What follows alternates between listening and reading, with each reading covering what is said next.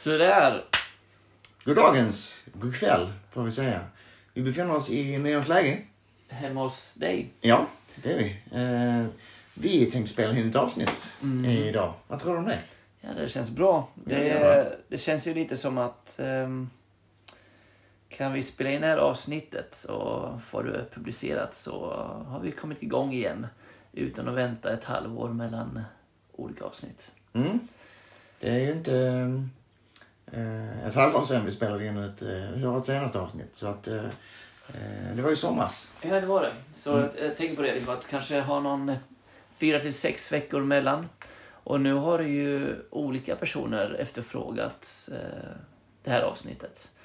Eh, ganska unga och eh, lite äldre människor. Och det värmer ju såklart. Det värmer ända in i själen. Mm, mm. Så, så är det ju såklart.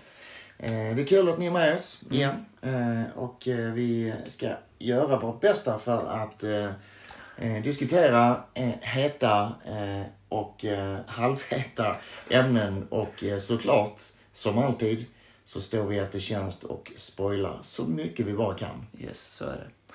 Så då kör vi igång. Yes.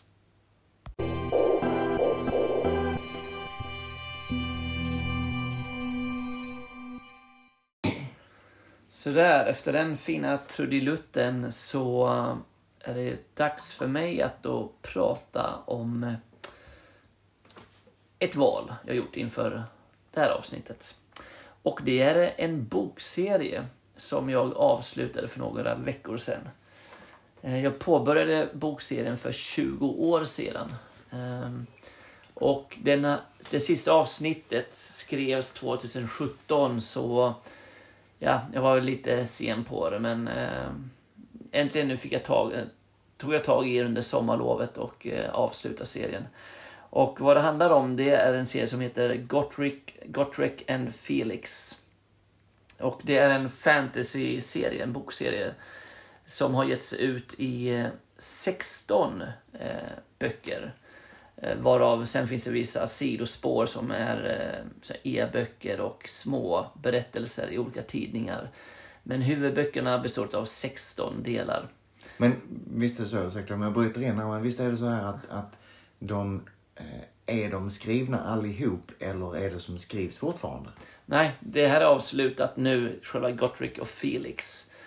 Sen har det här förlaget som eh, äger rättigheterna fortsatt med Gotrek. Eh, jag ska komma in på det här med karaktärerna då. Ja. Eh, och Felix är två personer helt enkelt. Ja, exakt. Det är det. Eh, och det, detta är då en fantasy-serie som utspelar sig i The Old World, alltså den gamla världen. Och exakt, exakt vad det är, är då en fantasy-setting som ett företag vid namn Games Workshop skapade i, om jag minns rätt, under 80-talet. Eh, då de gjorde ett figurspel, miniatyrspel, som säkerligen en del har sett eller hört. Antagligen har vissa sett det även om de inte visste om att det var det.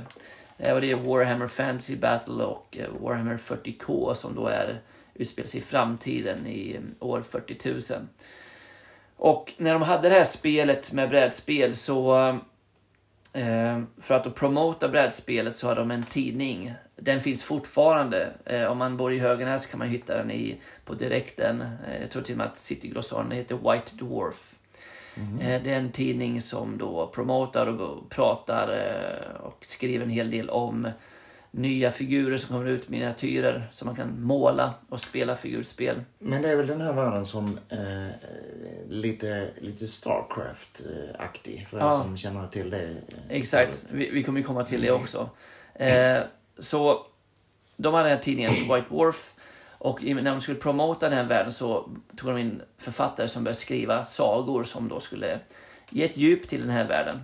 Och då var det en William King som skrev om Gotrek och Felix. Det började alltså som små, små berättelser på två, tre sidor i den här White Dwarf. Eh, Men de här blev väldigt populära och då slutligen så bad de honom skriva en bok. Eh, Och så, det är så som serien började.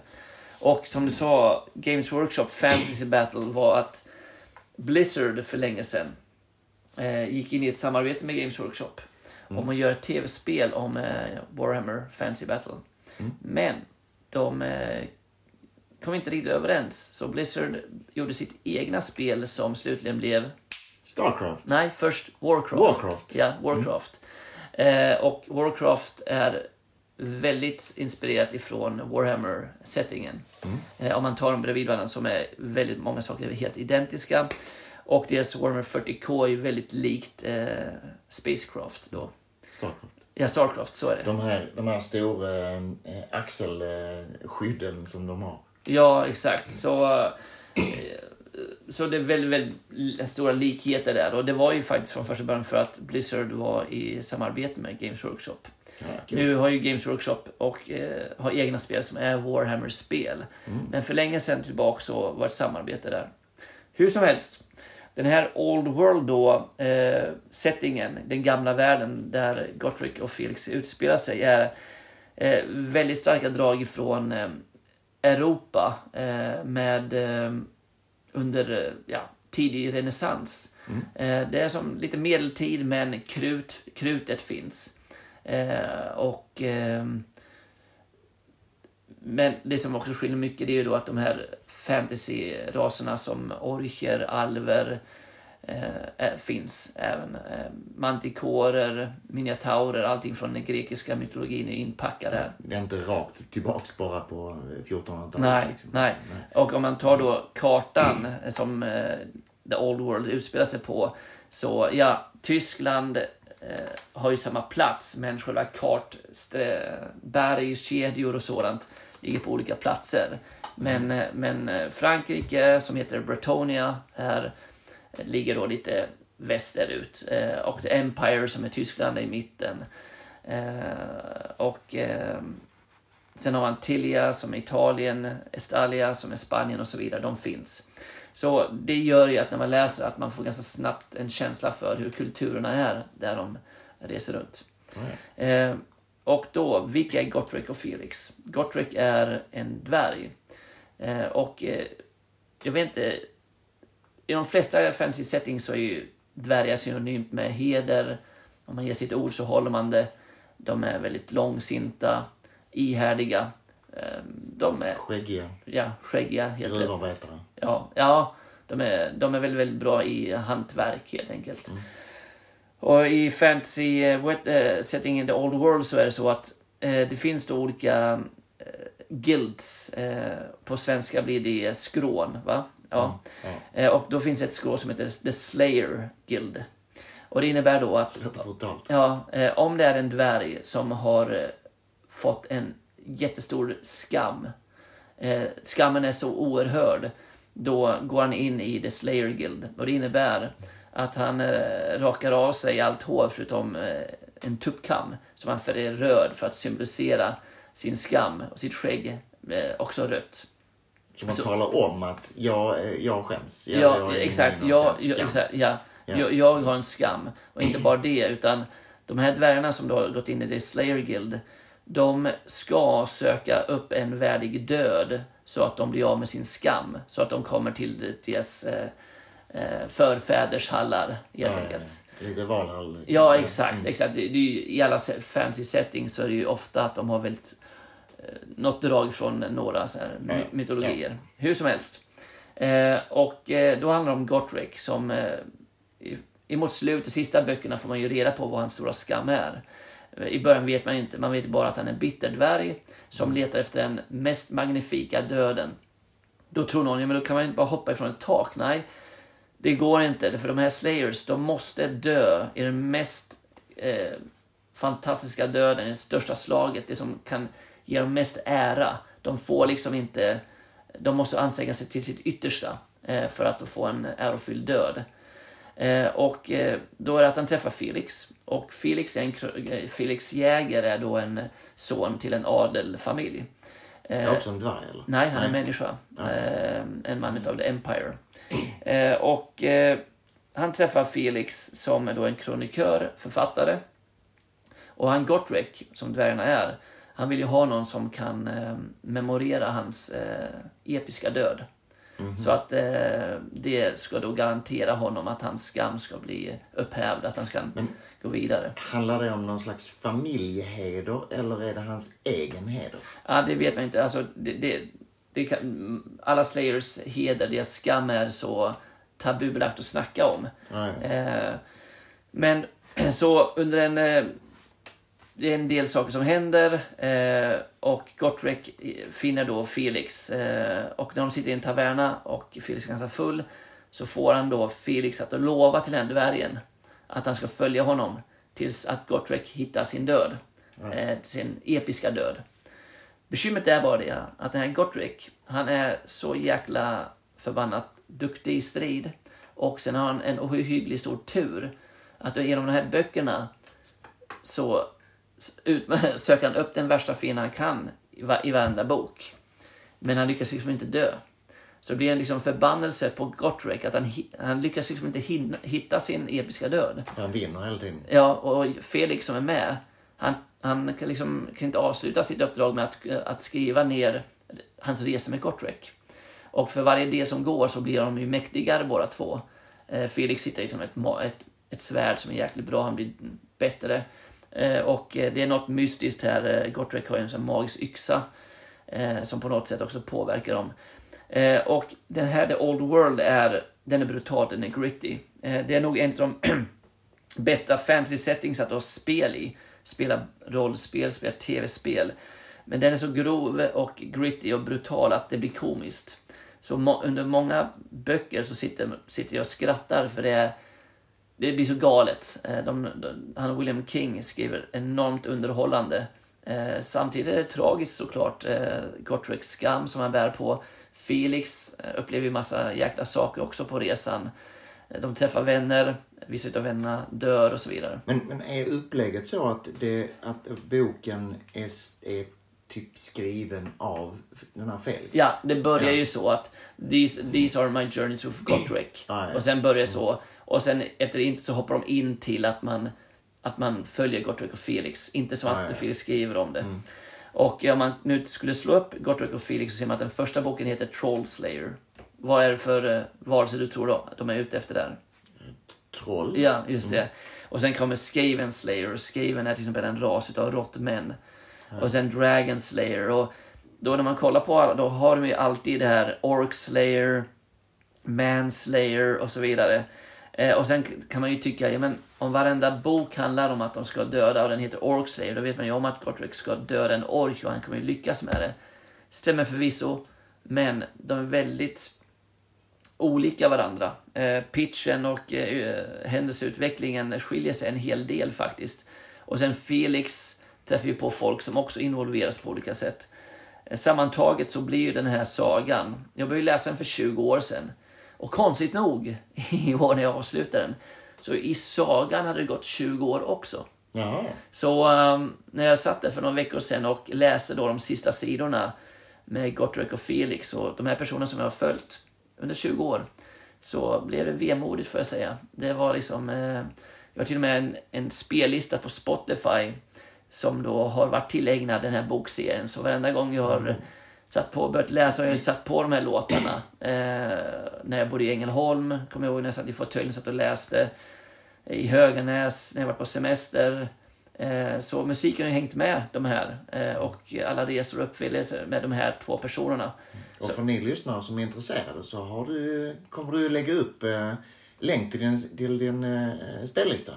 Ja, just det. Ja. Det, kan, det kan jag göra. Definitivt. Det fixar vi. Så kan ni lyssna på den medan ni lyssnar på eh, det här eller när ni läser eh, någon bok för att känna igen oh, här är, här är stämning. Så Ja. skriker om det. Definitivt. Om ni gillar fantasy, om ni gillar eh, lite överdrivna saker med glimten i ögat eh, och sådana här fans, då skulle jag rekommendera att testa Troll Slayer, den första delen.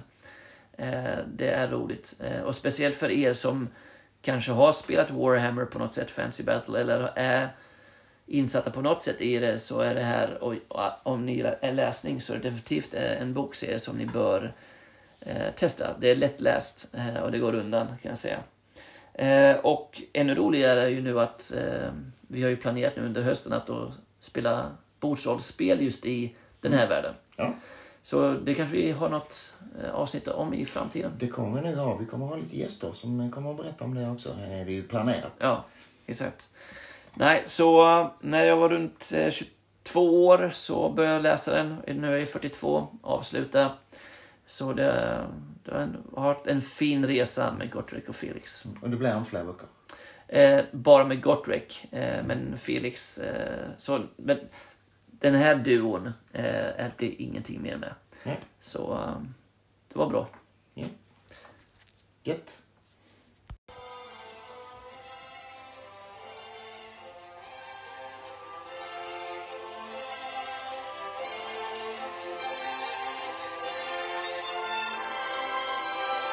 Ja, det här är musiken ifrån eh, det eh, spelet jag tänker berätta om nu. Eh, det här är ett mobilspel som jag oväntat nog fastnade Jag brukar vara lite negativ kring mobilspel och jag tycker det är liten skärm och det är jobbigt och man ska pilla och man ska in och man ska... Det är så mycket köpa grejer i de här mobilspelen. Men det här spelet fastnar jag för. Det heter Cell to Singularity Evolution gjort av ett företag som heter Computer Launch. Ehm, det går att ladda hem på både Apple-produkter eh, och eh, även i Android-systemet. Och jag såg faktiskt här när jag tittade lite på det att det finns på Steam också. Eh, så det finns säkert på andra olika typer också. Det är helt gratis. Det som eh, är själva... Eh, man betalar ju genom att man tittar på reklamsnuttar. Eh, det är ju det är så det fungerar. Det är inte spelet? Spelet är inte reklamsnuttar. Nej, nej. Utan, utan man betalar för att få fyra timmar när man tjänar dubbla, dubbla liksom, valuta som, som det här spelet är. Och Eh, vad handlar det om då? Jo, man, man får den här eh, eh mobilen och eh, spelet i mobilen så får man en, en eh, eh, planet där det inte finns något liv. Mm. och så, så kan man då, får man då trycka på skärmen för att få lite sådana här utvecklingspoäng och så, och så utvecklar man då de första aminosyror till celler och sen så Eh, Eh, lägger man då till grejer som boostar så att men, det börjar ticka automatiskt. Man behöver inte trycka på skärmen längre utan det börjar ticka automatiskt. Man får, får, får eh, eh den här valutan av det då. Så, och så eh, utvecklar man då till, eh, till aminosyror, till eh, eh DNA utvecklar man och sen så blir det ju celler och det blir djur och det blir kaniner och apor och maskar och grejer och allting sånt där. Och, och hela tiden så krävs det då att man får de här olika, olika poängen. Eh, upp till människor då. Och sen så kan man då komma upp till människor och sen så öppnas ett nytt träd där man har en annan valuta. Där man då börjar med stenåldersmänniskan och sen så är, är man då eh, eh, ja, vad blir man börjar bygga byar och sen så kommer det eh, så att, eh, medeltid och, och så vidare ännu upp tills man då kommer fram till, till Mars och sådär. Och det enda man gör är ju liksom att fram de här pengarna för att få utveckling. Du ser aldrig de här människorna, du gör aldrig någonting med dem utan du bara utvecklar så att civilisationen utvecklas. Eh, och när man då har gjort det så, så kan man då gå in i en sån här singularitetsvärld och då blir helt plötsligt allting, eh, eh, vad ska man säga, som ett datorprogram där då den börjar fråga, eh, spelet börjar fråga sig hur har allting utvecklats? Hur fungerar det egentligen? Hur, hur, eh, hur kom vi hit här? Vi måste undersöka det här på ännu mer sätt. Och så, får, så, så kommer man då till level 2 så börjar man om från början och så kör man om igen. Fast då går det, då går det snabbare. Man får mer av de här poängen på varje sån här eh, eh utvecklingssteg man trycker på. Mm. Och Därefter så kan man då komma in i det här stora programmet där, eh, som är då ett datorsimulering av jordelivet. Och då helt plötsligt så blir det också en, en simulering av eh, dinosaurierna. Så att då får man då, och för varje level man kommer upp så får man en ny dinosaurie. Då ska man in och fota dem i världen, hur den ser ut och så. Och sen ska man utveckla dem. Och, och sen så kommer eh, nästa steg så utvecklar man solsystemet. Så att solen kommer och ja men så måste vi se vad finns vad är de inre planeterna för något? Så det är väl lätt så tar man då reda på de inre planeterna och man utvecklar dem. Så det enda man gör är egentligen att utveckla och trycka för att få de här poängen till att utveckla. Eh, och så det är samma, alltså om vi ser vare sig ami- aminosyror blir DNA, tråd och så vidare, celler. Ja. Men, men eh, jag tänker på, och det samma sak med dinosaurier, jag, fatt, eh, jag hänger med på det, att det är olika träd då.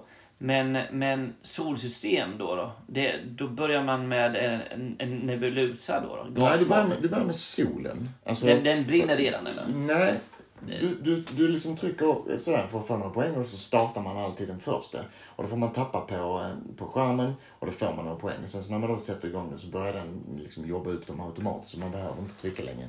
Och sen så när man då stänger av, jag brukar sätta igång det här på morgonen, jag sätter mig ner 50 minuter på morgonen. Sen stänger jag av det, sen så när jag sätter igång det nästa morgon så kammar jag hem allting som den har gått och tickat under natten.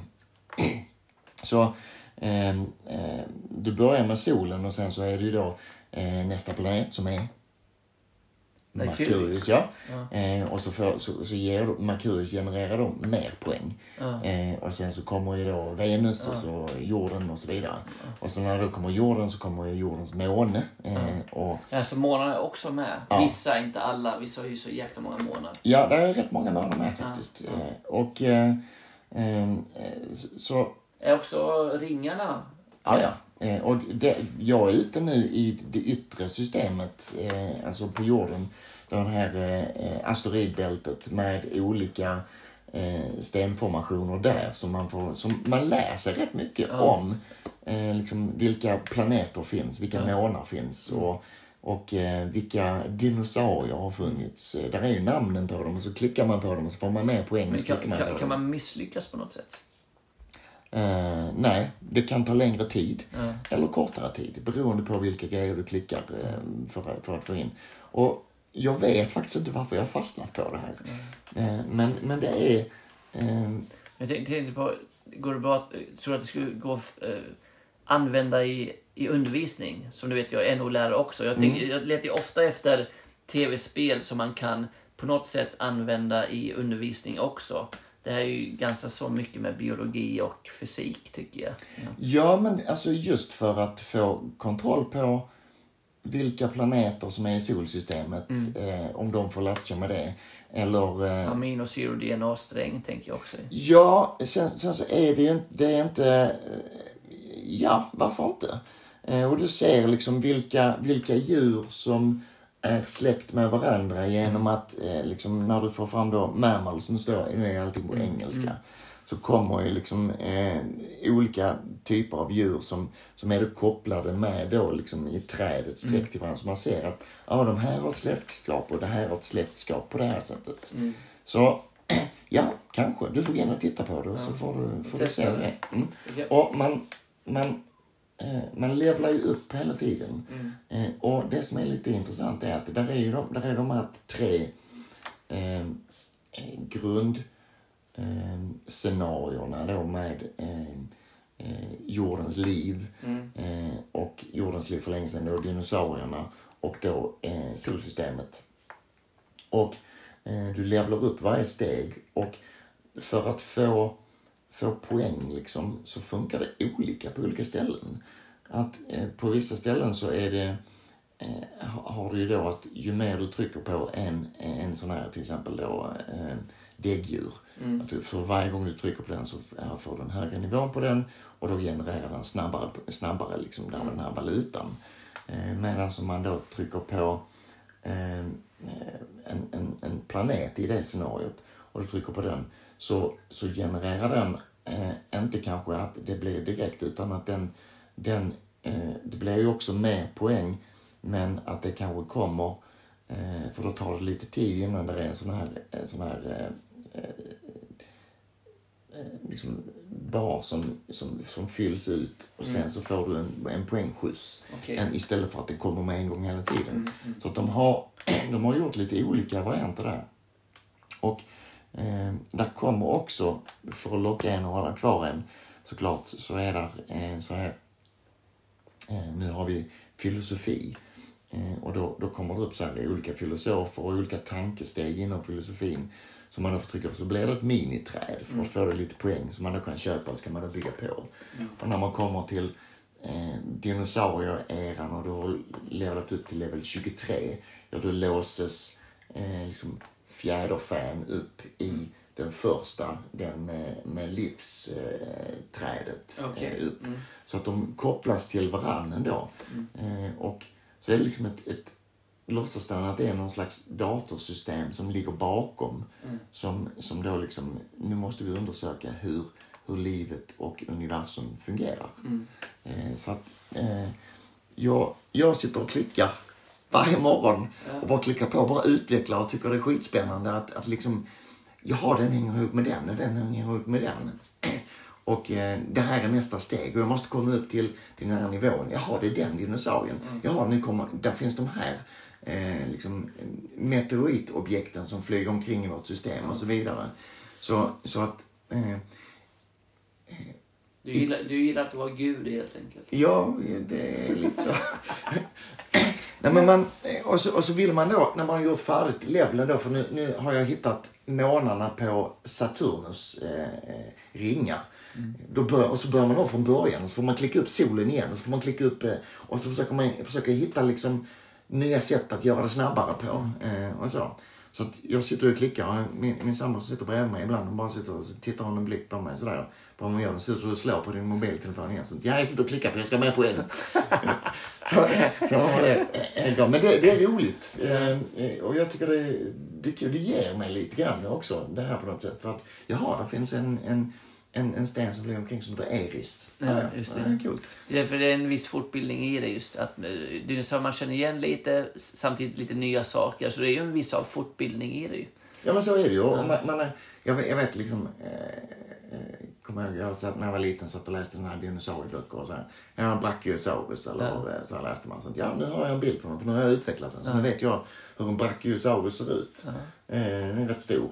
Eh, är lång ja. hals. Ja. Eh, och eh, ja, men det, det, det är rätt kul. Det är, det är avslappnande. Och det, där är ingen så här, du tävlar inte mot någon. Du spelar helt själv. Eh, så att du, du får liksom ingen sån här stress. Utan det, det är liksom så. Jag sätter igång det och så, så får jag, får jag liksom den här eh, härliga eh, melodin som, som är lite, lite klassisk musik. Ja. Och så bara lutar man sig tillbaks i soffan och, och bara, ja, nej, men nu utvecklar jag så, här kom eh, eh, medeltiden och, och här, kom, eh, här eh, åker vi till, till Mars och bosätter oss. Och, Och jag är gud. och eh, eh, ja, det är väl där någonstans vi hamnar. Alltid på något sätt. Det är lite märkligt. Ja. Ja. Ja, Så Cell to Singularity Evolution. Ja, av Computer Ja, Lunch. jag skulle definitivt testa det här. Det tycker jag. Det, det fanns på eh, de här äppleprodukterna Härligt, härligt. som vi nu kör med. Mm. Yes, gött.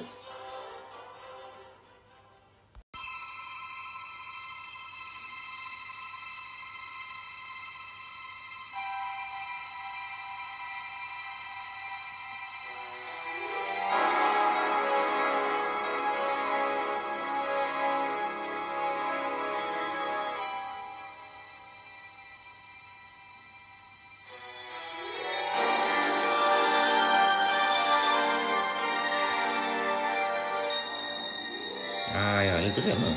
Jag också. Vad som händer? Ja, det är bra.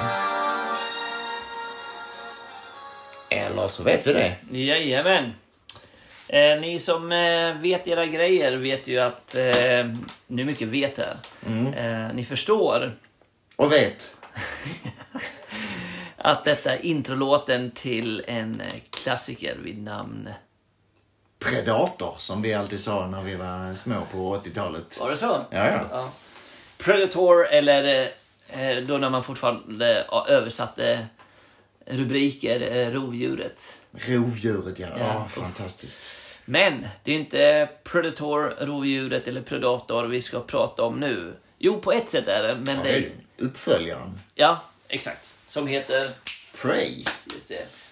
Och eh, jag gick och tittade på den, eller tittade på den här hemma. Gick och kollade. Jag gick bort till soffan, satte mig där, tittade på Prey eh, med en stor del skepsis. Trots mitt tips. Ja, eh, jag kan säga att jag tittade på den för att du tipsade. Ja, det är bra. Eh, vi pratade och du sa titta på Prey, den är skitbra.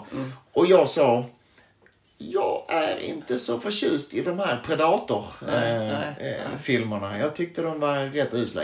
Jag, Den, först, den första... Jag kan ju Arnold- säga att på 80-talet så älskade jag Arnold Schwarzenegger. Ja. Eh, och jag tyckte ju den var fantastisk, Rovdjuret med Arnold. Eh, sen har det väl bara gått utför. Och skulle jag se Arnolds idag, visst lite nostalgi och sådär. Åh shit vad bra Arnold är i, i, i Rovdjuret. Men det, jag hade inte tyckt det var en bra film.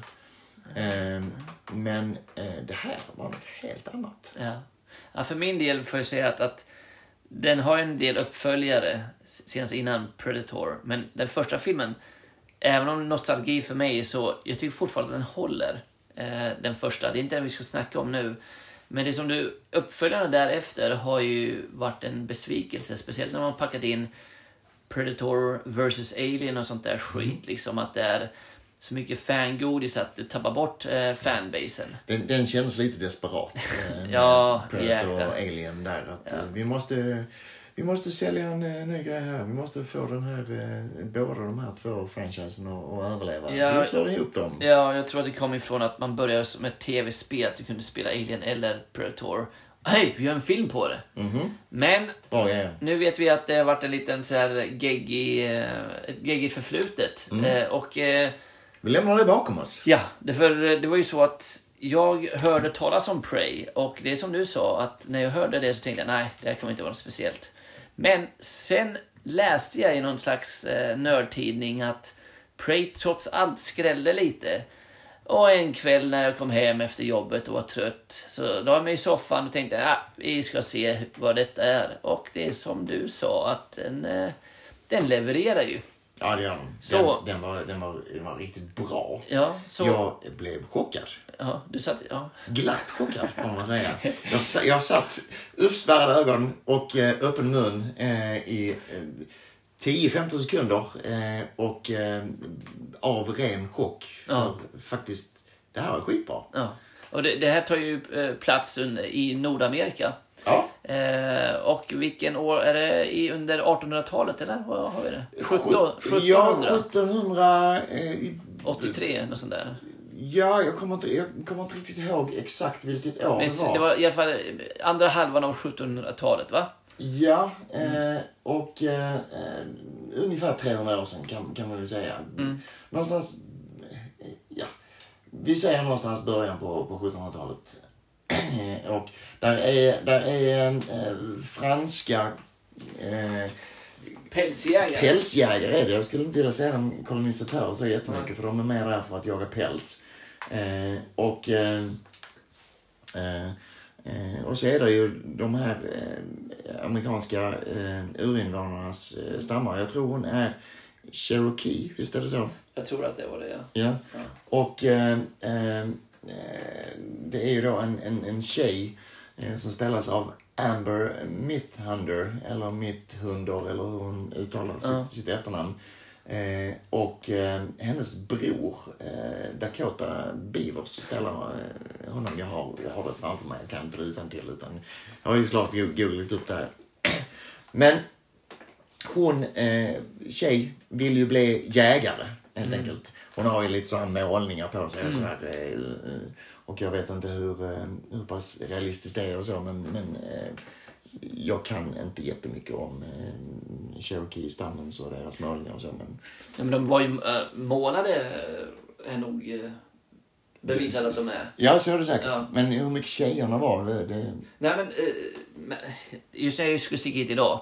Vetenskapens värld avsnittet kommer komma upp om att förr i tiden även jägare var kvinnor. Så uh, tydligen är det nya bevis för det. Så Prey har ju varit ute där i framkant. Ja, visst. Ja. Det är det.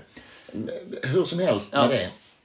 Hon vill ju bli jägare, helt enkelt. Ja. Eh, och eh, eh, det läggs liksom upp i början som en, ja men här är det en, en, en story om en, om en familj som har förlorat sin, sin pappa. Mm. Där.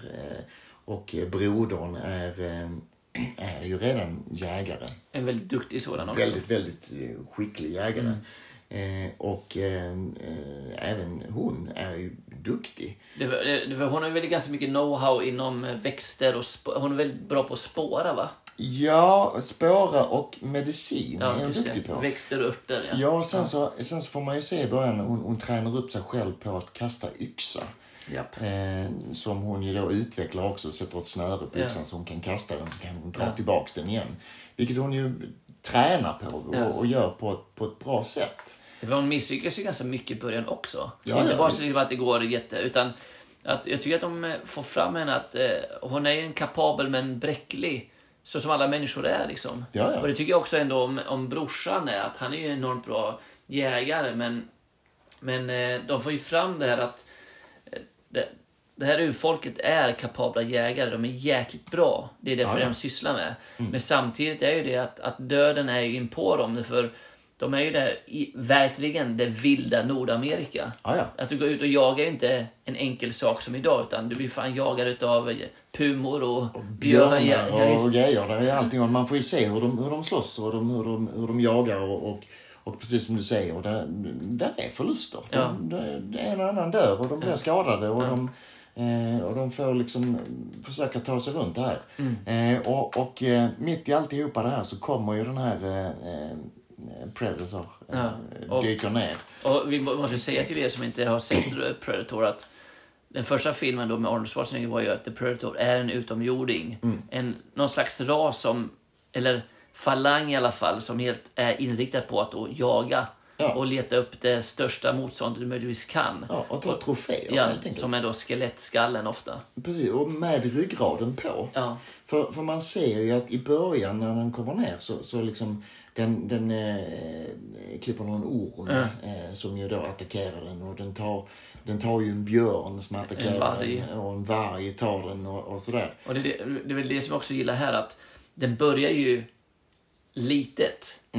Orm, varg, Ja. björn. Liksom jobba sig upp i skalan, hierarkin. Ja. Emot att man vet, okej, den här predatorn kommer slutligen komma till en eh, konfrontation med Ja. u- u- urfolket liksom. Ja men så är det ju. Sen så, eh, om man ska flika in lite eh, som, som jag eh, bara tycker är...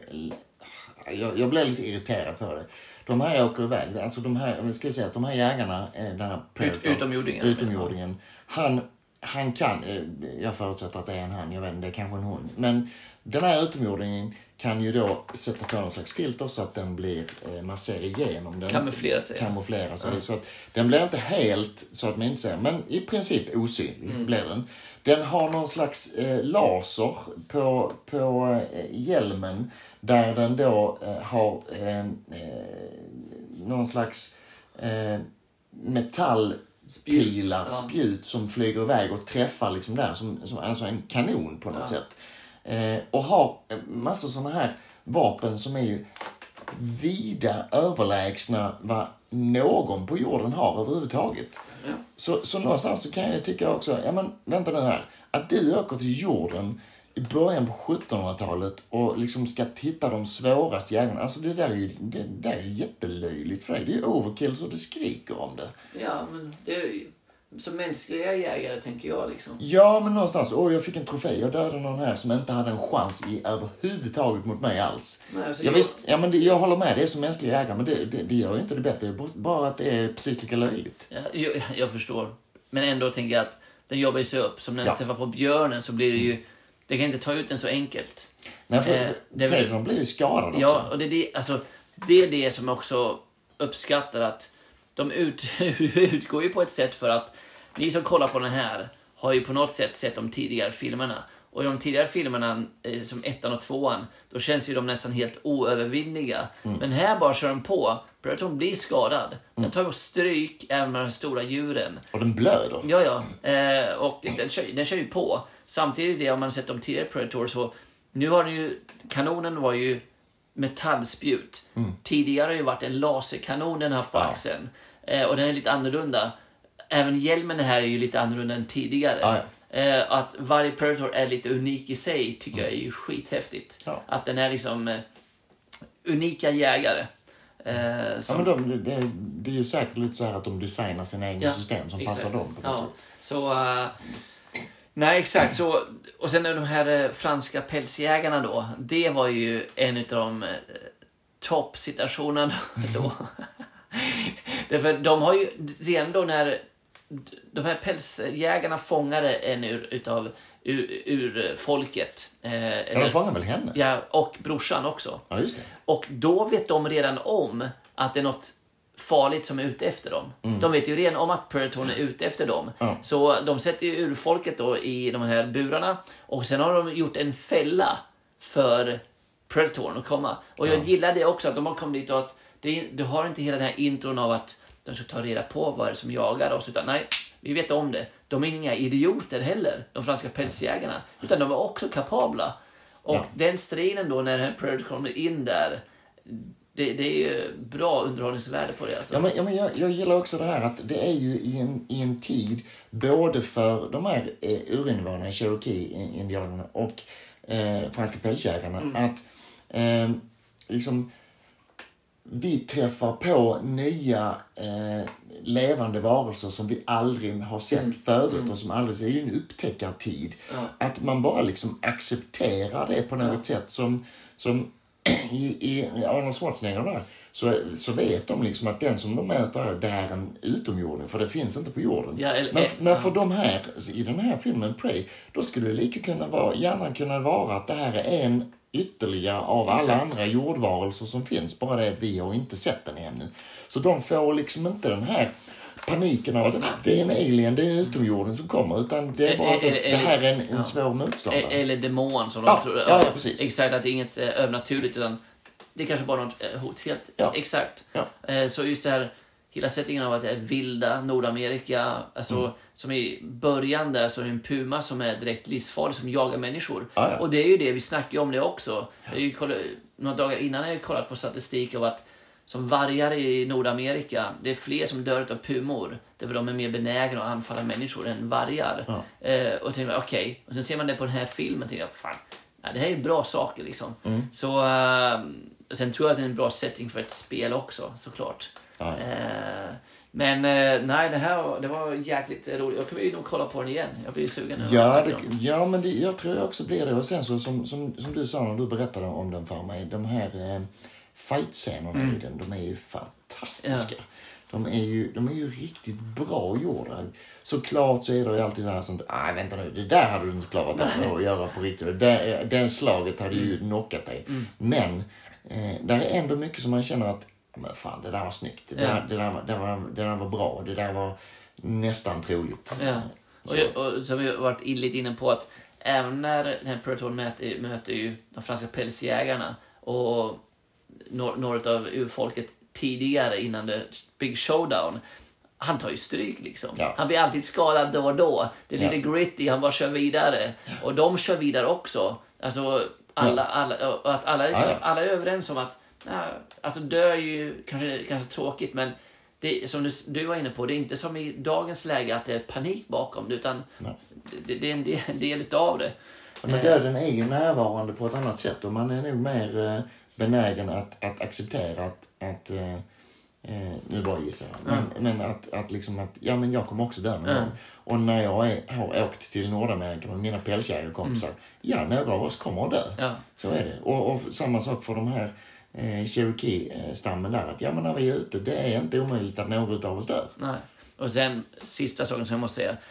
Att de, hur de lyckas hur de utvecklar de här Predators, deras teknologi. Det var ren mumma. Alla jäkla vapen, alla sjuka jäkla vapen han har. Ja, Eh, så jäkla nätet av metall som liksom strimlar sönder någon person eh, och sen har han jäkla tefat som är sköld med samtidigt skitvass.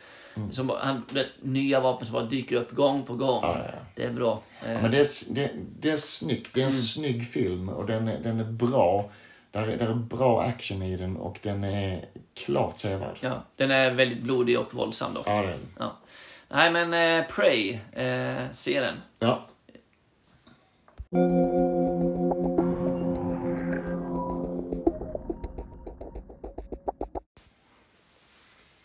Så där. Den lilla melodisnutten va? den var grym. Favoriten. Ja, det är nog eh, absolut en av våra favoriter.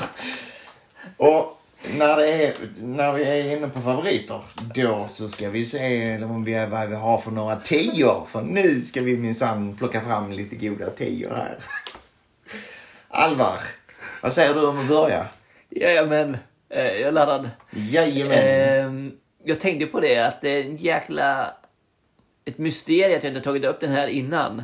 Eh, vad kan vi prata om? Det är filmen som nog fick mig att bli fansintresserad. Och det säger inte lite. Eh, det är en film vid namn Dragon Slayer eh, som gjordes 1981. Eh, jag minns första gången jag fick se den här och det var i Vallentuna. Eh, jag var säkert fem år gammal, skulle nog inte kolla på den här filmen överhuvudtaget. Men hos morsan, då fick man kolla på lite allt möjligt. Men eh, tack vare det så har jag också haft det här stora intresset som har gett mig mycket nöje och glädje genom åren. Så menar du att om du inte hade sett den här filmen så hade du varit intresserad av typ fotboll och ishockey och sånt? Jag är lite intresserad av det också. Men, men Ja, sådär. man, man vet ju inte. Man vet ju inte va. Hur som helst, eh, Dragon Slayer då är eh, en film som är producerad utav Disney. De gjorde ett försök där i början på 80-talet att göra eh, inte riktiga filmer utan för tecknat. De gjorde Dragon Slayer, de hade Tron och så vidare och så vidare. Eh, men och i Dragon Slayer handlar det ju då om en eh, lärling till en stor trollkarl. Eh, trollkarlen Ulrik eh, som är gammal. Eh, men, och han är känd genom eh, hela landet då. Och eh, hans lärling som heter Galen får man följa. Eh, därför då är det att det är några som kommer från ett land långt, långt bort som heter Urland. Och de har problem med en Drake? Yes. Och eh, den här gamla trollkaren då, han orkar liksom inte med den här långa resan.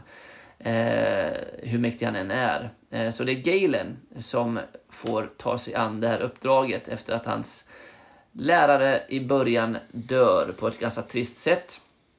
Eh, och det som gör den här filmen så fantastisk, det är att draken är gjord i stop motion mestadels. Det är, eh, och vid vissa tillfällen ser man skalle och hals. Halva budgeten av filmen gick åt till att bygga den här halsen och huvudet. Eh, och, eh, Halsen och huvudet? ja, därför, Ja, man, ser- man, därför när det inte är stop motion så är det det man ser ungefär. Ja, ja. Eh, Äldre filmer när man kollar på VHS-band så såg man liksom inte linjerna av stop motion till en riktig skärm. Om man till exempel kollar på de gamla Star Wars-filmerna och gör jätteljust, alltså skärmen jätteljus, så ser du ju kanterna när de har klippt in, när de har fört in rymdskeppen till den andra bakgrunden. Du ser liksom överlappningen av skikten. Men varför skulle man vilja göra det jätteljust? Nej, jag vet. Så är det. Men vad jag vill komma till är att de nya filmerna, jag har ju liksom Dragon Slayer på DVD hemma. Om jag kollar på den och jag har normal, då, då ser jag liksom vart draken är inlagd. Den är, filmen är så gammal. Eh, annars är det ju väldigt långsamt tempo och sådant som jag gillar. Eh, Skådespelarinsatserna är ju fantastiska. Lite cheesy historia förvisso. Men eh, smällen av den här draken som heter Vermitrax. Och ni kommer snart att eh, känna igen det här namnet. För att det är en serie som ju så går som heter House of Dragons.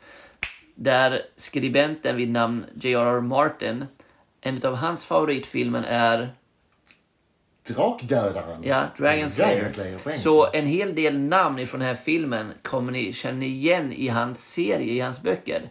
En av drakarna i House of Dragons heter Vermitrax. Den har de tagit härifrån.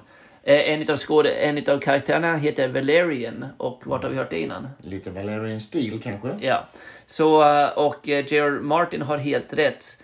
Jag tycker att ni ska titta på den här, ni som gillar drakar, ni som gillar fantasy. För det första är det helt enkelt en allmän eh, ja, kunskap som ska behä- behärskas och ha sett den här om man nu ska kalla sig någon Det slags... får ju en bakgrundshistoria lite grann till eh, Game of Thrones och eh, Ja, den, här, den, hör, House of Dragons och ja, den, här. den hör inte ihop med det. Nej, men, men du får ju ändå, det är ju inte det jag menar kanske att du får en bakgrundshistoria till, till det, utan du får en bakgrundshistoria kring själva skapandet av den världen Ja.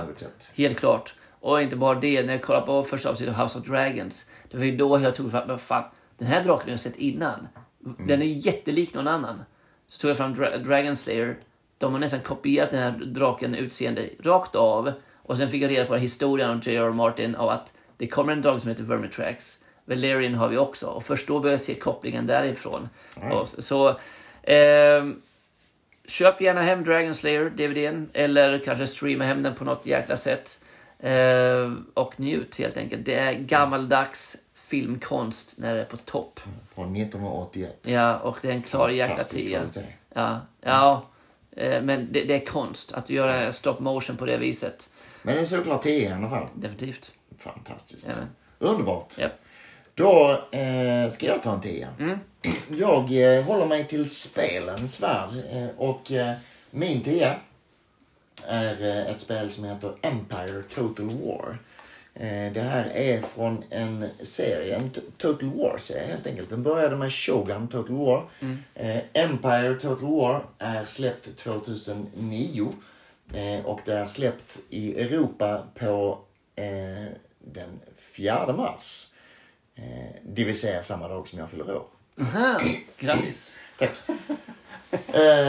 Så ni som lyssnar på det här den 4 mars kan känna att shit, idag fyller Mats år. Helt jävla galet. Eh, och eh, det, det Och, och inte bara det, tre dagar efteråt så fyller jag år. Den 7 mars. helt sjukt. Eh, det här är i alla fall eh, eh, Shogun Total War, där är man i Japan. Ni kanske förstår. Man, eh, man ser liksom en karta eh, uppifrån. Eh, och man är, det är indelat i olika provinser. Man väljer och sen så väljer man liksom en av dem och sen så kan man då gå i strid om man ska utveckla dem och sådär. Eh, och eh, när man går i strider så zoomas det in och så styr man de här. Eh, Empire Total War som kommer ut 2009. Då har man förflyttat scenariot till Europa. Vi befinner oss i 1700-talet, tidigt 1700-tal. Där man ju då kan vara några av de olika stormakterna. Sverige är en utav dem. Eh, som ju är en, eh, en utav de växande stormakterna på 1700-talet. Eh, och eh, vi har eh, Preussen, vi har några av de italienska, vi har Frankrike och Storbritannien och så vidare. Eh, och eh, så är det ju indelat i provinser igen.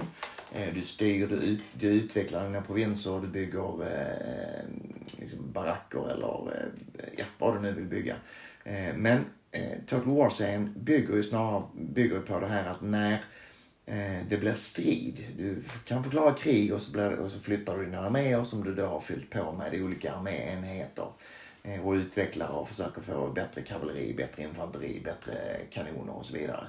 Eh, när det blir strid så flyttas du till ett slagfält där du har dina, eh, dina då enheter som du har byggt upp. Eh, du har eh, infanteri där du ser man med man som står sidan om varandra. Du flyttar dem runt på slagfältet. De går runt. Kanoner som skjuter. Så du, du får se ett helt slagfält när de, när de strider mot varandra. Eh, och eh, helt fantastiskt. Eh, både när Shogun kom, men, men när det här kom. Jag som gillar liksom europeisk 1700-talshistoria också. Jag gillar rätt mycket historia. Men här blev det ju helt, eh, helt fantastiskt. Jag får helt plötsligt vara med i de här stora striderna. Flytta runt och sätta upp trupperna och, och, och förbereda bakhåll och ställa mig liksom i, i, på, på kullar högt uppe och ha the high ground som Obi-Wan brukar säga. Eh, och inse att ja men här funkar det faktiskt. Eh, och eh, utveckla kanoner så du kan skjuta i sönder dem på långt håll och sådär och så vidare. Eh, plus att det dessutom finns eh, att du utvecklar flottan så att du har skepp. Eh, du kan möta andra flottar på havet. Den stridssekvensen kan man utveckla lite mer eh, för den, den, är, den är sådär. Eh, men slagen på land är helt fantastiska. Mm det har kommit fler i Total War och eh, serien Shogun 2 och Empire, Napoleon, eh, Total War, eh, Rome, Rome 2, Och Attila. Warhammer Total War också. Eh, Warhammer Total War också, ja, det. som är den senaste tror jag Ja, de menar. Eh, det är ett, ett fantastiskt spel. Total War Empire, eller Empire Total War, är ju den som jag... Eh, eh, jag spelade Shogun och var helt, helt sjukt eh, eh, imponerad av den. Men när Empire kom så då, då släpptes alla tio stjärnor loss samtidigt. Alla hämningar släpptes liksom. Ja men det var lite så. Och dessutom så har jag ett sånt här minne som min sambo tycker är sådär. 2009 föddes vår, eh, vår eh, son.